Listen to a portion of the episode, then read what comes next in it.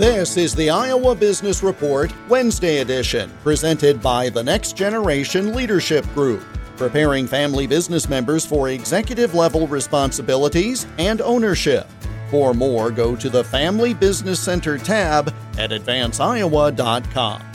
Ransomware attacks continue to plague U.S. companies. The latest attack last week is actually the worst ever, according to financial journalist Jordan Goodman. This is a Russian group called Revil, R Evil, which uh, they live up to their names, I guess. Russian Evil here. Remember the Evil Empire? Well, now we have the evil ransomware people. They hit various software companies which have thousands of customers, so it's it's kind of spreads out very quickly. It's thousands of customers, both companies, municipalities, airlines, restaurants, banks. I mean, it's just huge and they got you. And so people do tend to pay the ransom through Bitcoin to get their data back.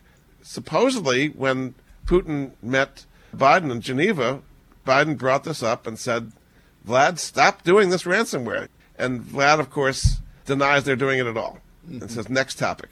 and they just keep doing it. It's very profitable for the Russians to do it but we're going to have to retaliate somehow. We won't do ransomware on Russian. I guess they don't have any money to, to, ransom anyway, but we have other ways of getting back at them. This is a true cyber war, is the, really the right word. It's, it's not missiles going, but it's electronic missiles going. Financial journalist Jordan Goodman of MoneyAnswers.com. The Iowa Business Report is presented by Advance Iowa, online at advanceiowa.com. Find Advance Iowa on LinkedIn and Facebook. I'm Jeff Stein for the Iowa Business Report.